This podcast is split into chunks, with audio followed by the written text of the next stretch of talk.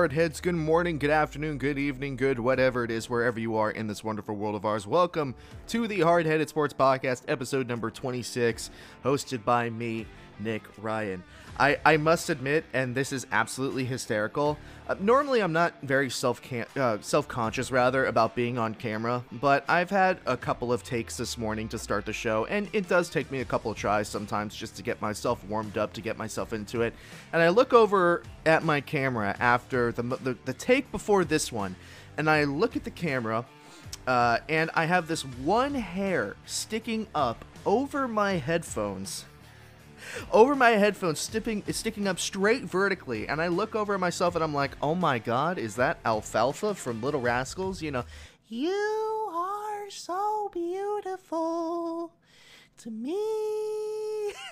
I just could I just could not stop laughing. That I mean, sometimes you just wake up and you have a tremendous bedhead, and that was me this morning, and I was not looking or double checking my appearance before coming on the show today and pressing the record button and turning on my camera. And uh, well, now you know that I have a career being a child singing voice actor. If this doesn't work out.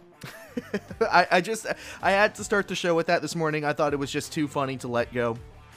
Uh, but ha- happy Friday, everybody. We got through another week, very quick week. Time is absolutely an illusion. Uh, it is an illusion. It's, it's been almost a full year. It, it's been over a full year since the coronavirus pandemic was declared a national emergency in America, and our lives changed in ways that we could not fathom. And a year later, it, it's hard to feel like we've been stuck in this rut for a full year now, but it really has been a full year and we're almost out of it. So please remain safe, remain uh, vigilant, uh, remain close to your loved ones, and um, we will all continue to make it through together. But what it also was was the two month anniversary of the show, and I'm not going to. I'm not going to be like a super clingy girlfriend, and I'm not going to say, okay, it's been two months, and now it's been three months, and now it's been four months since we've been together. But uh, I did want to take a second because I was thinking about this the other day you know, I, I, I, do have a background in radio. I did uh, college radio for four years. I had my own show for about a year and a half, and I that's where I got most of my journalism experience before moving on into the beat that I currently am on. And I was thinking about it, and I've talked about it on the show before about the differences between having a radio show with other people and then having a podcast in which you're mostly speaking by yourself. And um, I was just thinking about that. I'm like, okay, well, it's a little bit different. I don't necessarily have people to go off of. I don't have people to conversate with. It's a lot of manual work. It's a lot more work than people would think that it is. Um, I could lay you out my whole schedule if it mattered, but I'm not going to bore you with the details. But I was thinking, okay, now we're two months in, and how can I improve the show? What do I want to improve most on on the show? Whether it's something that I'm not doing now, whether it's something I want to do in the future. And I was thinking about it, and I'm like, okay, well, I already think that I have a really good understanding of how to work the YouTube algorithm, at least a little bit, uh, when it comes to descriptions, thumbnails. Um, I've really gotten into a good groove when it comes to actually posting the podcast on the pr- appropriate platforms and getting the audio file version of the show out. And I was thinking about how I wanted to improve the show, and really, it's more comes to just kind of linguistical things more than anything else. I've noticed just watching back all my footage a lot of time, I've talked with my hands a whole lot, which is fine uh, because some people are not going to be watching this with, with video. But other times, you know, I'm really focused on, wow, I'm breathing way too much, or man, I have. I, there's a specific term for what this is, and I'm not recalling the specific term, but it's it's it's a pause. It's almost like a stutter, and everybody will do this almost subconsciously, especially if you work with your voice a lot, where you kind of have this mental. Um, process where you can physically see the cogs turning in the wheels in the person's head turning when they're processing their thoughts and usually that can mostly be silent or at least the professionals are really good at keeping that silent. But for me, I let out a low pitched um, and that's my cognitive wheel thinking. That's how I process. That's how I carry myself from one thought to another. So that's something that I want to work on. I want to try to eliminate that as much as possible because if you watch some of the guys like uh, Colin Cowherd, for example, who have been doing this for years and years and years, what they tend to do and what they're very good at is they're very good at transitioning thoughts. They are very good at making sure that their thoughts are uh, concise and clear and instead of having an auditory um, an auditory i guess uh, sound in which you can tell that they're transitioning between thoughts they are just silent. And they take that that moment to not you know either stutter or just go um or you know what, whatever that would be whether that's maybe like a lip smack maybe some, everybody is different. For me it's obviously the low auditory um and i know now that i pointed it out people are going to be like wow he does he does do that a lot. Uh, hopefully i didn't just completely sabotage my own show today but uh, i do want to work on that. That's something that just comes with reps and experience and i know that one day i'm just going to have to sit down in the show and say okay today we're going to go with some easier topics. I really want myself to think about not making that auditory um and transitioning between segments or transitioning between thoughts and just opt for silence instead. Because it's going to sound make me sound a little bit more dignified it's going to make me sound a little bit more organized because apart from contrary belief I am actually pretty organized when it comes to the show.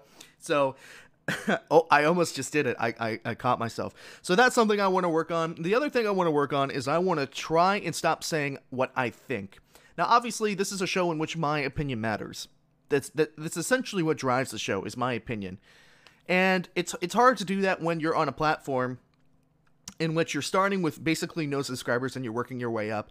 And people are going to be asking you, well, why does your opinion worth anything? Why should I listen to your opinion? And that's something that you're going to struggle with no matter what. So you really just need to articulate yourself correctly and make sure that you have concise and interesting opinions. And along with that is having confidence in your opinion that what you're saying is correct and what you feel is the correct opinion. And I have found that I have the tendency to say, well, I think this or I think that.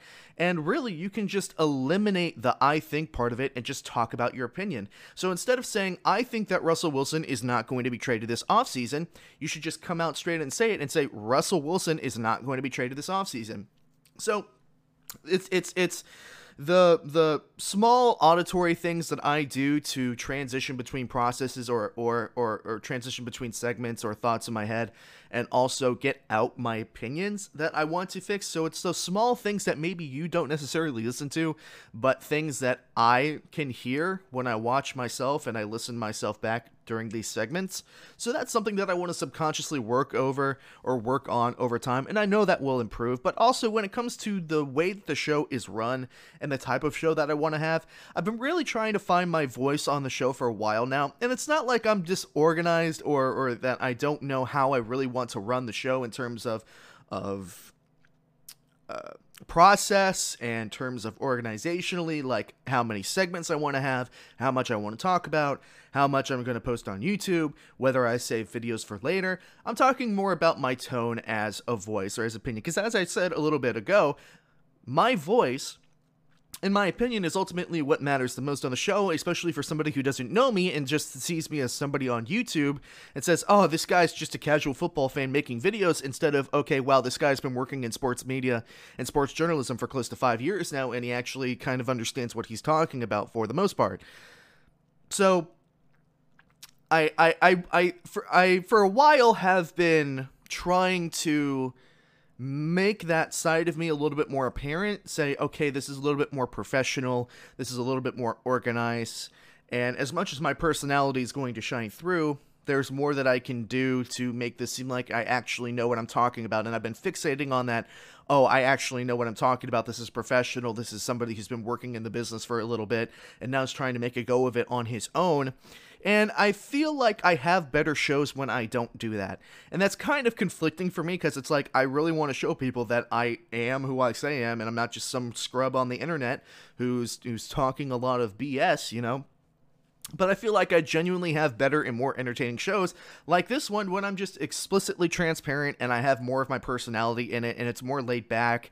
Uh, maybe I am more loose with my tongue, although I do try to keep this show PG, PG 13 at the very most. So whether I'm just more laid back and I'm I'm I'm more uh, expressive.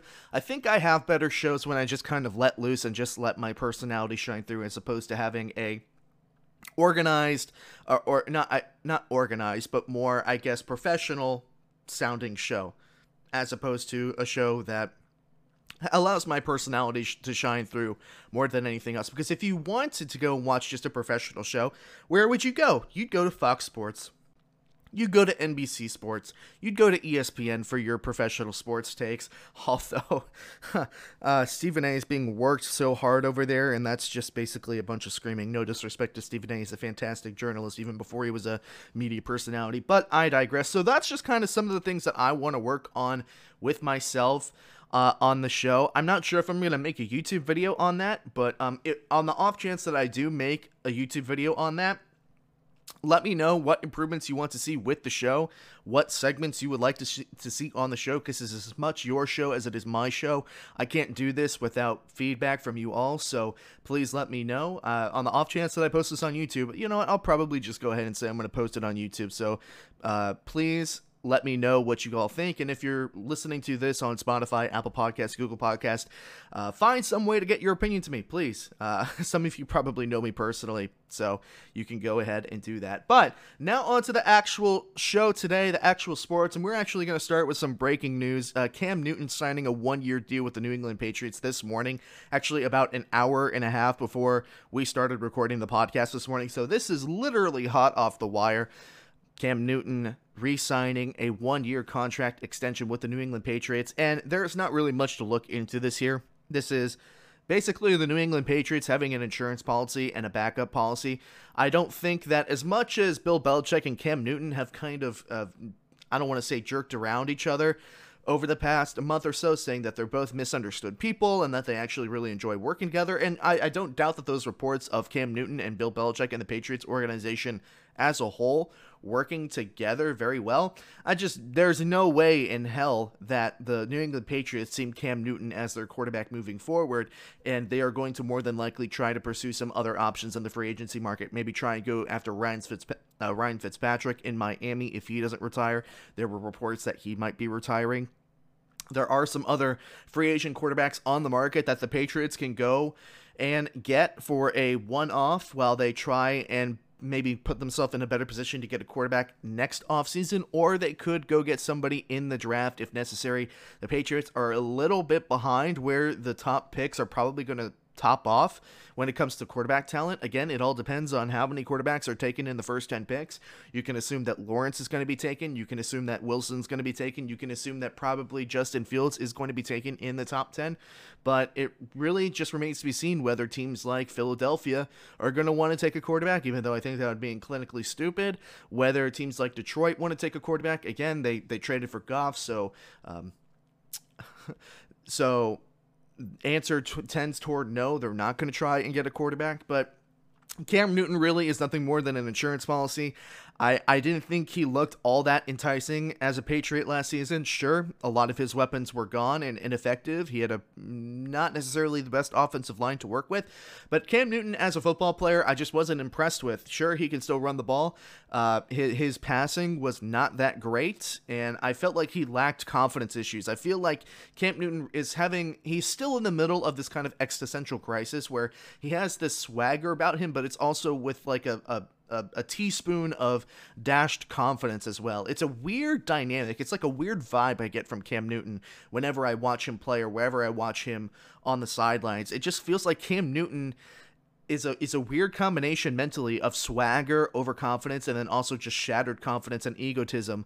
And I not don't necessarily like that vibe that I get when I watch Cam Newton play, and I think it affects how he plays. I think he knows and he takes a little bit too much to heart what the media say about him, like me, saying that he has a little bit of shattered confidence. So I don't think that the Patriots would really necessarily consider Cam Newton to be in their long term plans. This is probably going to be uh, a backup deal, and Cam Newton might not get another chance to be a starting quarterback in the NFL again unless drastic things happen. So I imagine that the Patriots are going to probably try and get another quarterback in free agency, whether there's a veteran quarterback on the move like Fitzpatrick or maybe like Andy Dalton, who is uh, also a free agent in Dallas. Dak got his contract on Monday, so whether or not Dallas resigns Andy Dalton is remaining to be seen. So there are a few options out there for the Patriots who Granted, they can win games without a great quarterback. I think if last season told us anything, it's that Bill Belichick is still a fantastic coach, and he was able to get a lot out of a Patriots team that literally lost probably half of its defense and had no offensive weapons, and they still went seven and nine. So if that doesn't tell you that Bill Belichick is a fantastic coach and he can turn trash into tre- treasure and he can find a way to make a productive football team, uh, then I don't know what will. And sure, Cam Newton necessarily isn't necessarily the cream of the crop when it comes to the quarterback position, but he Bill Belichick does know how to get the best out of people and he's going to be at least be a great backup option or an initial option while the Patriots try and go and find somebody else to fill that void. So uh, that was some breaking news this morning. Again, not really much to, to write into it. I'm, I, I don't think that the Patriots are enthralled with Cam Newton as much as you know the communication and the rumors within the organization say that they really enjoy Cam Newton. I really think they just view him as an insurance policy until they can move on into the future. Um, a lot of smoke and mirrors there. It's it's it's very hard to truly understand or truly know what organizations and quarterbacks feel about each other sometimes. So I feel like I have just been talking about the NFC East and those teams in that division constantly on the show. And I wish that I could just diverge from it. I mean, please, please give me another team to talk about. Please give me another piece of news, a trade, a signing, a releasing. Give me anything, please. I'm begging you. Uh, almighty being above me that's just forcing me to talk about the NFC East, but all the news tends to be coming out of the NFC East recently. I feel like I've been talking about Washington constantly. I feel like I've been talking about Dallas constantly. I feel like I've been talking about Philadelphia constantly. And it's just been an interchangeable cycle of me cycling through those three teams. And the Giants have stayed off my radar because they have withheld themselves from doing anything that I would consider be considered to be newsworthy. And when it's newsworthy in the NFC East, it's usually a bad thing. But I, I talked about Washington recently, I talked about Dallas recently, and I guess it's my turn again to talk about the Eagles because the Eagles are are in a pretty interesting situation right now. And it just continues to get worse and worse for the Eagles. And I was sitting at my desk uh, reading up on this this story here, considering about even talking about it at all, but I just found it too compelling not to talk about, and I just had a gigantic laugh when I heard the story. The Eagles made some national news this week. It was talked about on all your favorite sports networks.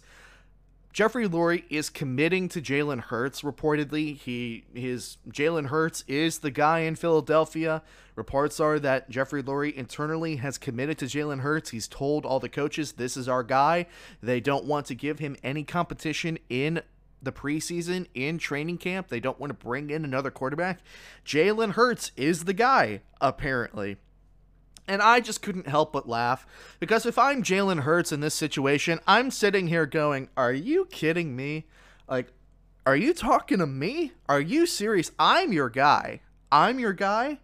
Because from where I'm standing, you just spent the last month and a half doing everything in your power to keep my competition and somebody who more than likely hates my guts for taking his job. You just spent the last month and a half trying to keep him on this team you not only fired our Super Bowl winning head coach, where that move, if the if the discontent between Pederson and the organization was really that much, then he was probably going to go anyways. But for the sake of the segment, you fired our Super Bowl winning head coach who wanted more control over the team.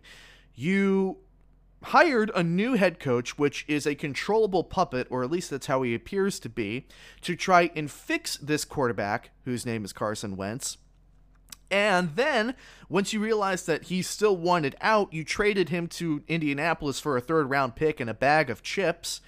And now that I'm your only option, and of course, I, speaking as Jalen Hurts metaphorically, now that I am your only option left, now I'm your guy in Philadelphia. So to recap, you fired the coach, you tried so hard to fix my competition in Carson Wentz and the guy that hates my guts, which again, I don't think Jalen Hurts is opposed to competition in any way, but this is how I would imagine that he sees this.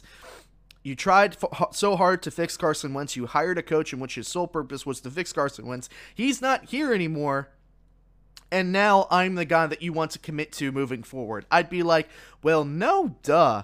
Because you really don't have any other options if you're Jeffrey Lurie. He has made bad move after bad move and has worked himself and his franchise into such a bottleneck at the quarterback position that now they basically have no other choice. And I'm not saying that Jalen Hurts is a bad choice at all. In fact, he played pretty well in the games that he was in last season. I think he was what, one and three and five touchdowns, three interceptions, something along those lines playing behind a god awful offensive line and basically having no weapons on the offense, he absolutely could have done a lot worse. And I think that Jalen Hurts, with a full offseason, with a preseason, and with a training camp, with some actual reps, he can actually be a pretty good quarterback and one of the better quarterbacks in the NFC East at the very least. Uh, the problem here isn't Jalen Hurts, and it's not my my disdain with this news and why I found this so compelling isn't because Jalen Hurts is a bad option or even a bad quarterback. It's too early to make a call there on whether or not he's going to be a bad quarterback or not.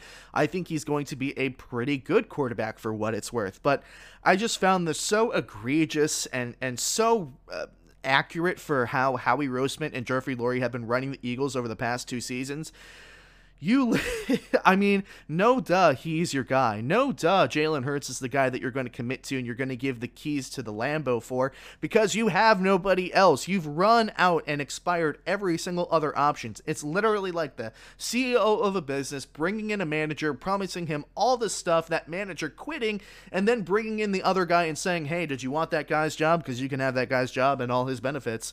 It's like, well, if I wasn't going to get that job to begin with, then why are you offering it to me now? Because you have no other options. If I'm Jalen Hurts, I'm kind of disgusted by this, and maybe I'm just taking it too personally.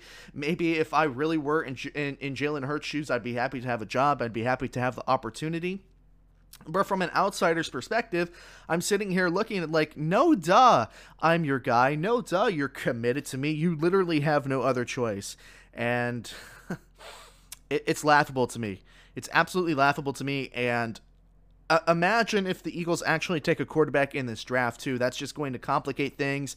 Even after you've committed to Hurts, you're going to get another quarterback. Even and it's just going to be a mess. Like I can only see this just getting worse in Philadelphia, and it's all because the owner at the top, Jeffrey Lurie, is such a hands-on, controlling, power-hungry owner that he's nuking his former Super Bowl winning team right before his eyes and right before everybody's eyes as well.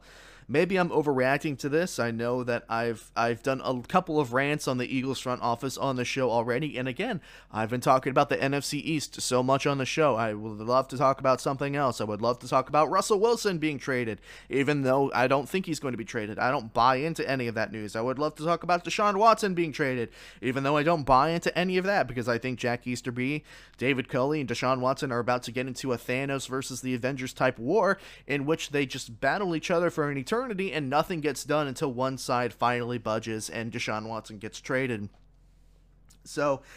I, I feel bad for Jalen Hurts. I mean, I'm happy that he has this opportunity. I think he's going to be a good quarterback, especially with some practice, because and only he had that game against the Cardinals last year. It was like his second professional start, and he played pretty well for what it's worth. He didn't have any training camp. He didn't have many reps up until that point. So with a a preseason with a training camp with some reps with this team give him a chance and he might deliver.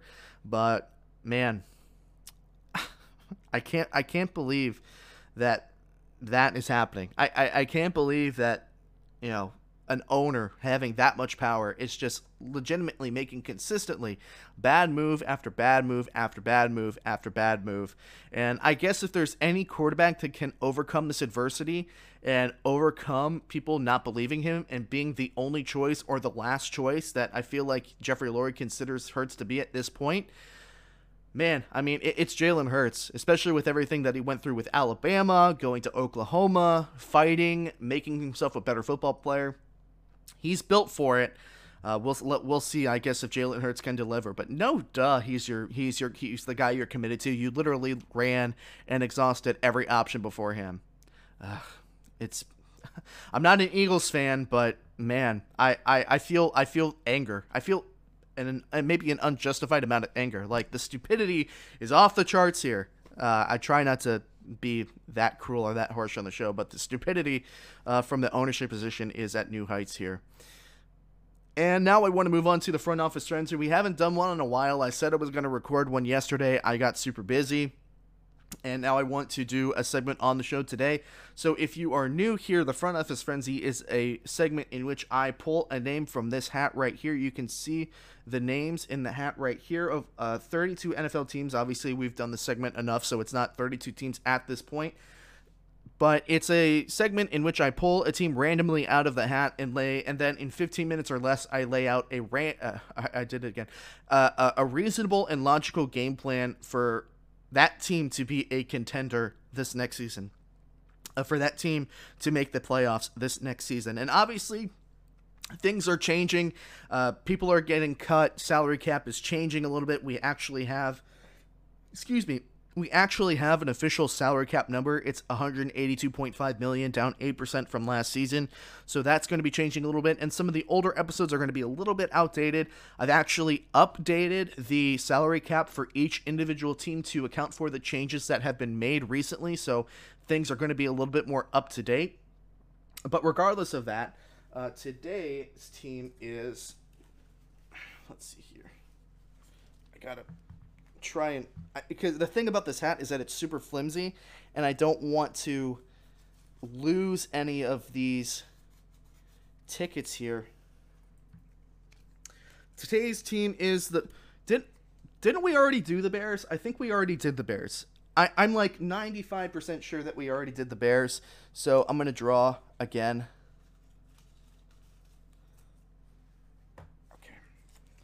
The Jacksonville Jaguars. And now I know that we haven't done the Jacksonville Jaguars before, and I'm over the moon, ladies and gentlemen, because man, if there is a team, I'm going to make sure that this Bears ticket doesn't get back in the hat. But regardless of that, I am over the moon because the Jaguars are going to be a fun team to do, and this more than any other team in the NFL, apart from the New York Jets at this point, is the team where I can just act like I'm a, playing a Madden franchise mode and just go off and do whatever I want without thinking about the salary cap much at all. This is probably one of the easier teams. I've been looking forward to doing this team uh, on the show. I'm painfully painfully afraid of when I'm going to have to do the Texans on this segment, but uh, it's not going to be today, so let's just be happy about that. But the Jacksonville Jaguars with the front office se- uh, friendly segment, start your timers now. The Jacksonville Jaguars were 1 in 15 last season, uh, $73 million of cap space as of March 11th. I re- again, I relooked all of this cap space up for every NFL team, so these are going to be recent as of yesterday. The Jaguars have 11 picks in the draft, including two in the first round. I think they have two picks in the first three rounds, actually.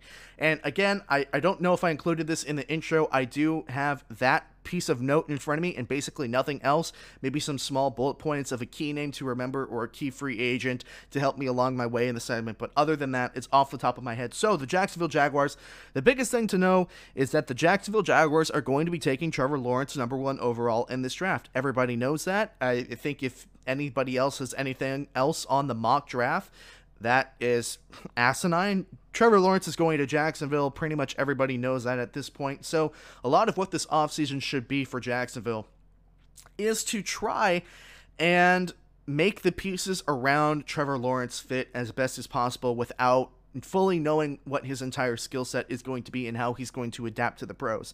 So you're going to want to try and fill the holes for the Jaguars as much as possible with the new quarterback coming in and with a lot of cap space. What is it? 73 million. You have a lot of capital to do that. That is the second most cap room in the NFL, I believe. And uh, truthfully, uh, if you want to start, I guess, on the offensive side of things, because everybody knows how awful the Jaguars' defense was last year. 30th in, uh, uh I think 30th in the pass, 31st in run defense, and 31st overall. I think the numbers were, if I recall correctly. Truthfully, the the Jaguars' offense really wasn't as bad as you think it would be for a team that went one in fifteen. Uh, James Robinson was a one thousand yard rusher as a rookie, and they had a decent but inconsistent offensive line as well. And you have some pretty good assets at wide receiver. You have DJ Chalk Jr. or Chark Jr. Um, and Shenault Jr. I think I'm pronouncing his name correctly. Uh, Chark can absolutely fly. He's a great deep threat. I think that's actually going to be a really good connection uh, for Trevor Lawrence. Is Chark Jr. I think uh, Chark runs like a 4.34 40 times, so he is blindingly fast. Uh, great uh, wide receiver asset for the Jacksonville Jaguars. So you have a lot of pretty good young offensive pieces with a new quarterback coming in. What would you be able to get offensively, especially in free agency, that could really help your football team? And you have $73 million in cap space. What do you do? I think first and foremost, Lawrence needs a good offensive tight end. And the tight end position wasn't utilized a whole lot when he was playing at Clemson. A lot of it was rollouts to wide receivers and uh, running backs out of the backfield. But I think one of the things that would really help Trevor Lawrence in his first year is a great offensively minded tight end. And I don't think that Kyle Pitts is going to be available by the time the Jaguars have their next pick in the first round. So that leads us to go to free agency to look for this tight end. And there are a couple of options. Uh, Kyle Rudolph got released by Minnesota last week. That is an option and Hunter Henry is a free agent coming out of Los Angeles that you could sign as well. I think out of the two of them, I would prefer Hunter Henry at this point. He's a little bit younger, he might be a little bit more expensive, but he's a little bit more of what you're looking for in Jacksonville, and Jacksonville hasn't had a really good offensive tight end since the early 2000s, uh, I believe. It's been a long time since they've had a really good tight end. I think that would benefit Trevor Lawrence massively if he had a tight end that could really be an offensive threat, especially in the uh, in, in the passing game. Uh, it the blocking that doesn't necessarily need to be as important yet. I mean, if Cam Robinson can get a thousand yard rushing season behind that offensive line being as inconsistent as it was at times, especially at right tackle, um, did I call? I think I, I think I called um, James Robinson Cam Robinson. Cam Robinson's the tackle. James Robinson is the running back. Apologies again. This is all off the top of my head. Uh, but Hunter Henry, that is somebody that I would try and go after immediately. Jaguars need a really nice tight end. And then basically everything that you need from that point on is defense because the Jaguars defense was not only injured for most of the year last year across the entire way. Uh, Josh Allen, Myles Jack, probably your two best defensive players, were both injured last season. They're going to be coming back. Uh, Sidney Jones is going to be coming back, I believe, at the cornerback position, but you do need some defensive help. You need a lot of defensive help, a lot of depth. And um, luckily, there is a lot of defensive end and defensive line free agents in this in uh, this free agency class, and that's where the Jaguars need the most help. Um, the name that immediately comes to mind is Jadeveon Clowning, um, Cl- Clowney, Clowney, Jadeveon Clowney, he's somebody that you've seen a lot of. Him being in your division, you should have a good understanding about what he brings to the table. He is never going to be the pass rusher that you would ha- you would have expected him to be. Him being the number one overall pick, however many years ago it was, but he's deceptively good on the on the run stopping game, which is exactly uh, what the Jaguars need at this point. They need a lot of people that can stop the run. Jadeveon Clowney has always been good at that, despite some up and down sack totals over the course of his career. Uh, but he if, if any la- if the last season or the last off season rather is any indication about working with Jadeveon Clowney, there is a great disparity in what the league values him at as opposed to what he values himself at. So he might be a little bit expensive. If that's the case, uh, Trey Hendrickson is coming off a really good year in New Orleans, and you might be able to capitalize off of that. There's no way that New Orleans is going to be able to keep him, or at least I wouldn't think with the cap hell that New Orleans is in currently, so you might be able to get him and nab him from New Orleans. Trey Hendrickson uh, may it may be a buyer's beware, a buyer's remorse deal at some point, but I think he's good enough to be able to take the flyer on, maybe to get a one year like twelve million dollar deal. See if Hen- if Hendrickson, excuse me, can produce with that defensive line. And after that, you can probably try and target some defensive back free agents, primarily safety. Uh, Keanu Neal from Atlanta is going to be a free agent. I don't think that they've tagged him or anything. I think they might want to try and keep him. I think actually I made the point of saying that they should keep him when I talked about the Atlanta Falcons and their front office frenzy segment. Um, but if Keanu Neal is a free agent, I think that would be a great acquisition for Jaguars. That's who I would target. And again, there's 73 million dollars in cap space. So if you hire Clow, if you if you sign Clowney, you sign Henry, you sign Keanu, uh, that is uh, probably maybe anywhere between 20 to 30 million dollars just zzz, but you still have so much left over that you can get some more death pieces because if there's anything that was proven last season is that injuries riddled the Jaguars and they had nobody they had absolutely nobody to uh, come in and be the next man up. You need depth, and a lot of that is going to be solved in the draft. Again, 11 draft picks, but uh, Keanu Neal, Jadeveon Clowney, Hunter Henry, some of the big free agents that I would imagine that they want to sign, and it could be an attractive destination. I mean, especially. Uh, going to a team that is having a less powerful division. Really, basically, the only team that you need to worry about in that division is Indianapolis. I think the Titans are not going to be so good next year. Uh, jury will still be out on that one, but I think the Titans need to be a little bit less one dimensional offense before they prove to be uh, anything other than a first round out in the playoffs. But regardless of that, um, after those big name signings, the salary cap is going to be a little bit tighter. You should have anywhere between 40 to 30 million dollars left after you sign uh, your free agents that you want to keep some of your practice squad players, some of your bench players. And then essentially, basically everything else after that, you can go to the draft for. Now, I do believe that the Jaguars have two picks in pretty much every single round uh, for the first three or four rounds. Um, so on this segment, we only do the first three rounds, but I'm going to obviously give some suggestions as to what they should do in the later rounds as well. Um, First overall pick, they're taking Trevor Lawrence. I don't need to tell you that. I think everybody knows that. So it becomes the question of what do the Jaguars do with the 26th overall pick that they have in the first round as well. And I think that they should draft Christian Barmore, defensive tackle out of Alabama. I know I'm really following pretty close to most of the draft mocks there. But I absolutely agree that this is the best pick at this position for uh, Jacksonville if he's available. I mean, Barmore is a big big man. He's athletic for his size. He's got a lot of uh, uh, push and uh, athleticism and speed at his size, and he can plug a lot of gaps. He's probably the best defensive tackle in the draft, and that is the place that the Jaguars really were missing the most. Uh, Calais Campbell was missed horribly last season uh, after they traded him away. So Christian Barmore is going to be that young defensive glue or young uh, big glue on the defensive line for Jacksonville. Um, and then we go to the second round where I think you probably want to draft offensive line. Uh, this is going to be mostly be a defensive draft apart from Lawrence, but uh, I think with your your second uh, with your first selection in the second round, you should take an offensive tackle, maybe Rashawn Slater out of Northwestern. He's a little bit undersized. He probably could. Well, actually, uh, a lot of mocks that I've read over the past couple of weeks have said that Slater might be transitioning to either center or guard, and I don't think that's necessarily a bad thing this case in Jacksonville. If he's undersized to play the tackle position, so be it.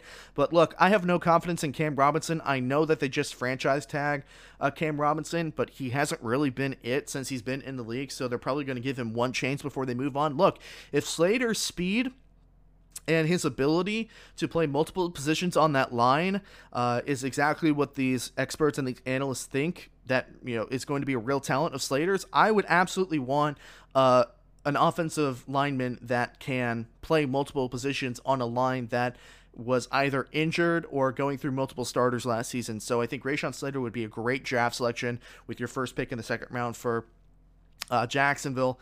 Then you need to go defensive end again, maybe Rashad Weaver or Patrick Jones out of Pittsburgh. I know that I've levied those two guys' this name before. I really like their game. I watched them in person. I watched their workouts in person uh, when they came and played against Florida State last season, and I was extremely impressed.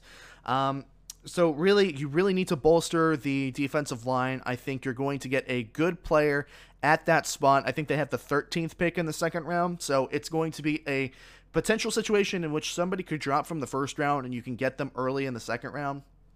Uh, I like Weaver. I like Patrick Jones. I think Weaver is slightly better than Patrick Jones, so uh, we'll see how that develops over time. But I would absolutely take, excuse me, a defensive end in that situation. And then third round, you have three. You have two picks as well. Uh, you need a cornerback. Look, uh, C.J. Henderson looked like a rookie last season. He looked unreliable at times. Tre Herndon looked like he was burnt a lot as well in coverage. They didn't have a lot of depth. Odds are you're probably not going to re sign DJ Hayden. who is going away in free agency, so you need to get a cornerback at some point in the draft to get some depth to help out CJ Henderson. I like Eric Stokes from Georgia. Georgia has like a trio of really good uh, cornerbacks entering this draft, so you can go with any of them if they're available, but I think Stokes will probably be the one that's available in the third round. Uh, I think he's got some good upside, and I think that he can be a really nice addition for the Jaguars. And then uh, with, I don't know exactly what number pick it is in the third round, but I think at that point you can try and get a wide receiver uh, to help out uh, Chark and Shenault Jr. Uh, I like Tamorrion Terry out of Florida State. Obviously, I'm a little bit biased on that one. I've seen a lot of Tamorrion Terry playing at Florida State. He's got great size. He's 6'3", 203 pounds, and he still can run about a three uh, or, uh, run about a four four. So he's extremely fast with that size as well. Uh, he could be another deep threat for Trevor Lawrence and um, I think that could be a very beneficial relationship for Trevor Lawrence. And I think I'm running a little bit low on time, so I'm going to end it there. I think that was in 15 minutes or less. So that is how the Jaguars can be contenders in the upcoming season. This has been the Front Office Frenzy segment. Tune in next time to see if we do your team next. Whew.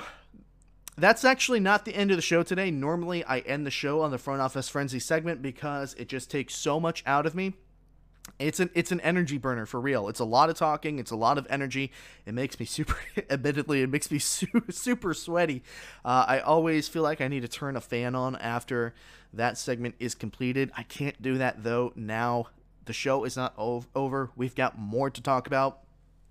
Uh, I, I wanted to talk about March Madness really quickly because the tournament is coming up, and I I have been thinking a lot about what to make of this college basketball season. Duke just got eliminated from potentially being in the NCAA tournament. Uh, Duke had one of the worst years in 25 years since basically basically since Coach Krzyzewski has been a coach at Duke. They had one of their worst seasons. Um, curiously enough, they got a lot better when Jalen Johnson opted out of the rest of the season. So I think that probably heavily decreases Jalen Johnson's draft stock and I think that says more about the rest of the Duke basketball team as opposed to the uh, the talent of Jalen Johnson in that situation. But Duke is out of the tournament. Kentucky's having a horrible season. North Carolina has had an inconsistent season. And now it was announced this morning that Virginia, which was probably going to be one of the top seeds in the NCAA tournament, either a two seed or a three seed, they are now out of the NCAA tournament due to a COVID test. Uh, and, and to be clear, Duke had to basically win the ACC tournament to get into the NCAA tournament, anyways, but their season was ended due to COVID as well. What to make of this NCAA basketball tournament and what to make of the season as a whole? All of these power players are being pulled from the tournament or and and, and sure it's just two teams so far but what if there's more should we put an asterisk on this season and what is happening to all these powerful football uh, football teams? What is happening to all these powerful basketball teams? All these teams that are perennially just so good and so um, just constantly favorites, uh, whether it's Michigan State, whether it's Kentucky, whether it's Duke, whether it's North Carolina, those names are always in the conversation for being the best team in the country. Why are those teams struggling so much? And should we put an asterisk on this NCAA tournament considering that, you know, so many teams are going to be having COVID issues? Is is this a title that eventually the winner of it is one that they're going to really want to push over their heads? This, those are all like hypothetical questions that I've been asking as I've been trying to grapple with what to make of this college basketball season. And really, my my solution and my thought, uh, especially when it comes to the teams that are that are supposed to be perennially just god tier teams, that are now struggling so heavily, and the and the question is always why. And I was doing an interview with a linebacker at the at the, on the beat of the university that I cover, and he was recovering from a torn ACL injury.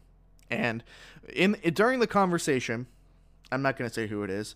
During that conversation, we were talking a lot about rehabbing in a COVID world in which coronavirus is is changing how often people can stay with each other. It's changing how people can work out with each other. It, it changes a lot, especially in the in the world of a student athlete. So him and I were having this conversation, and I asked him, you know, how he thought it would affect, you know, the, the training and everything and the morale of the team, and he, he gave me a really interesting answer. And he said to me, uh, and this is paraphrasing, he said, To me, I see this as an opportunity to prove how hard I can work and see the people around me who choose to work and who and, cho- and who choose to, to not work.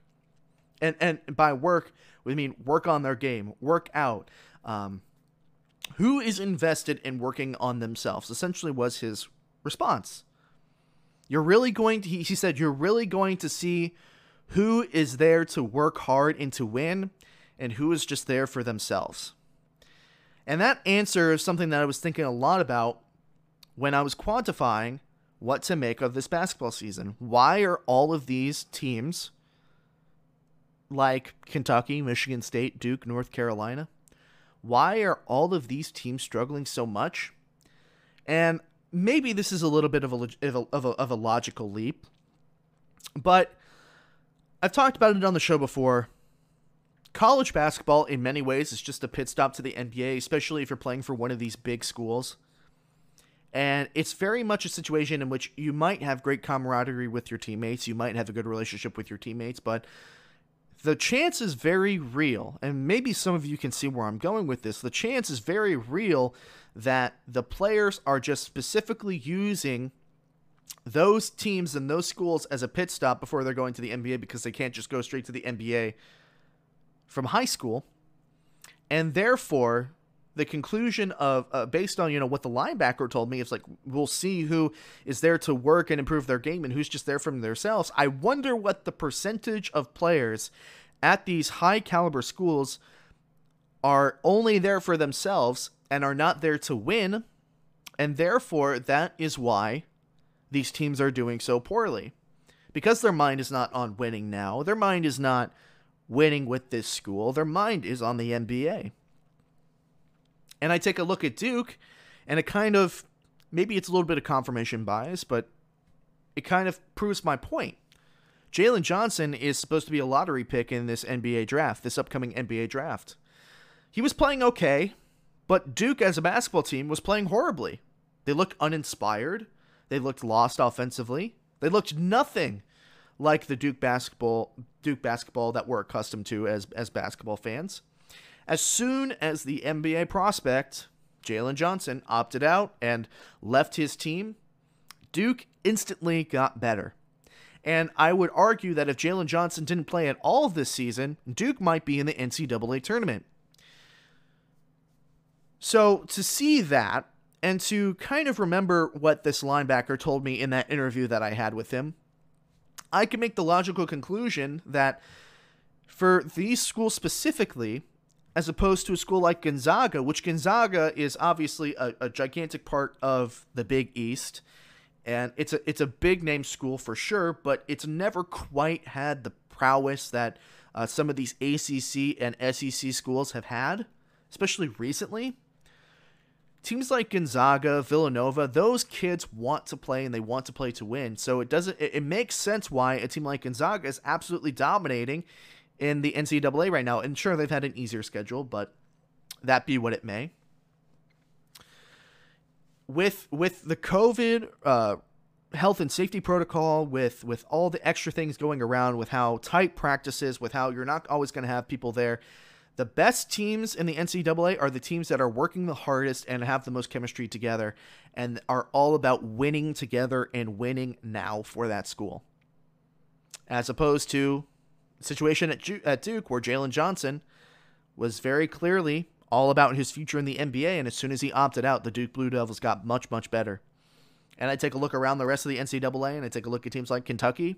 I take a look at teams like Michigan State, teams like North Carolina, who should be perennial one seeds in the NCAA tournament at the very least, one or two seeds, struggling like this. And I just take a look and I say, you know what the problem is?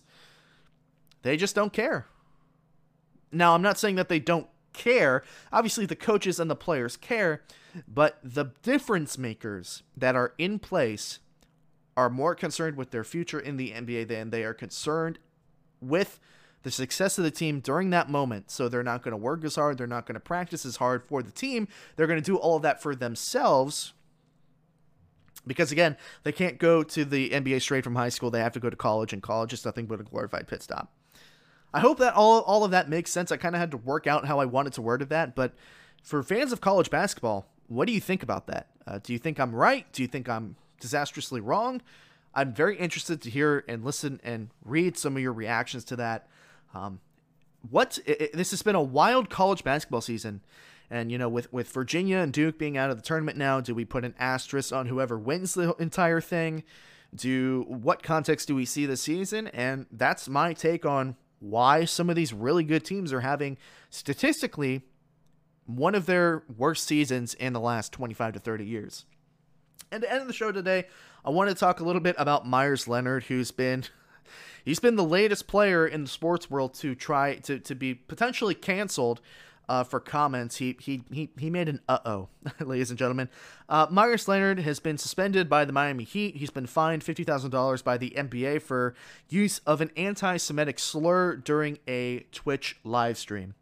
And I have a couple of thoughts about this. I'm obviously I don't agree with what Meyers Leonard said. To be truthfully honest with you, I had to look up what the word was because I personally have never heard that word before. I grew up in a Christian household, went to a private Christian school. I, I, I maybe it's just ignorance of Judaism that I don't know what that word is and I don't know what that word means, but I had no idea what that word meant and I had to have somebody explain it to me and why it was so offensive. I'm not debating that what Meyers what Meyers Leonard said was right or wrong. It was very clearly wrong. It was ignorant of of or or it was very ignorant of how that might offend that specific uh, ethnic group. I mean, it, hell, if I didn't know what that meant, I would imagine that he didn't know what that meant as well. But I think people need to park the brakes on how harshly Meyers Leonard should be punished for this.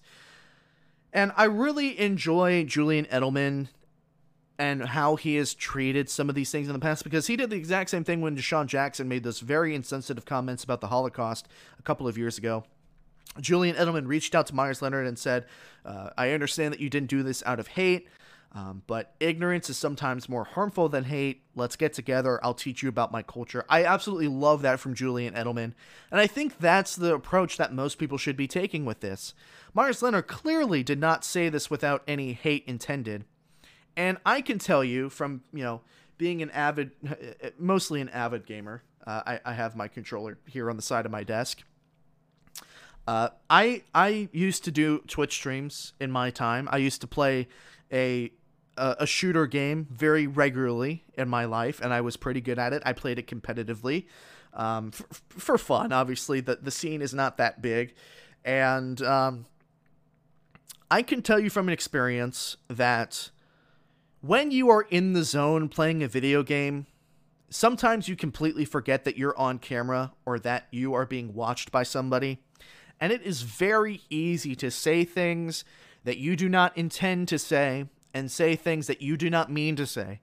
I can tell you that when I have been competing in the in, in the heat of competition, when I have been competing against sometimes my own teammates, I will dra- I would have dragged their name through the mud. I would have said things I would have and, and it's hard to say without actually saying it, but I would have said, you know, all these nasty things and these insults to these person and in the heat of the moment I would have true I, I would have felt like oh I'm I'm saying this to you I'm trying to insult you but literally after the game was over it's like nothing had ever happened and some of these guys are some of my pretty good friends that I still talk to to this day and especially on a Twitch stream in which if you know anything about Twitch you know that comments like Meyers Leonard's comments not although not specifically racist comments but trash talking and and insults are something that happens pretty regularly on the platform. Now, this isn't to excuse Meyers Leonard's actions. Again, what he said was wrong, and if you put it in the context of him competing in an NBA basketball game, there is obviously trash talking that's said during the game. It's in the heat of the moment. You don't feel that way. You, you don't feel specific hatred towards that person. Uh, but if it's if it's racist and it's ignorant and it's it's um, ethnically ethically not okay to say those terms, it would be wrong in that context too. But everybody's just so angry over this without understanding how much of an accident and how much of uh, I guess how unintentional this was to be offensive. I think everybody or everybody is being too offensive about this or too offended about this. He's very clearly sorry, and he's playing. He's paying what you know many people would call a stupid tax for his actions, and his actions should be punished. You know, he he said something that is not very good. He said something that's not kosher. But it's he said something that if that if anybody said it, they would be punished, especially when you hold especially when you're that important of celebrity and you hold yourself to a higher level of of understanding and a higher level of um what's the word I'm looking for? You hold your you so, you hold yourself to a higher standard than most people, and people hold you to that standard. I'm just saying people need to relax on hating the man so much for what was very clearly a mistake and just dogpiling on him. When the reality is, is that if this were not Meyers Leonard and somebody else had said this on the internet, um, or somebody else was, and not specifically the anti Semitic comments, but if anybody else were trash talking on Twitch playing Call of Duty, everybody that was familiar with that context is going to say, I saw nothing out of the ordinary here. People trash talk on that game all the time. I can tell you from my experience playing other video games that I trash talk, sometimes some of my better friends. I trash talk them. You know? So, you know, everybody needs to, to park the brakes when it comes to insulting Meyers Leonard. He made a mistake, he's paying for it, but the cancel culture needs to chill out on this one. It was very evidently a mistake. He shows clear remorse. And again, not making any excuses for Meyers, not saying that what he said was right in any stretch of their imagination because it was absolutely wrong. He shouldn't have said it.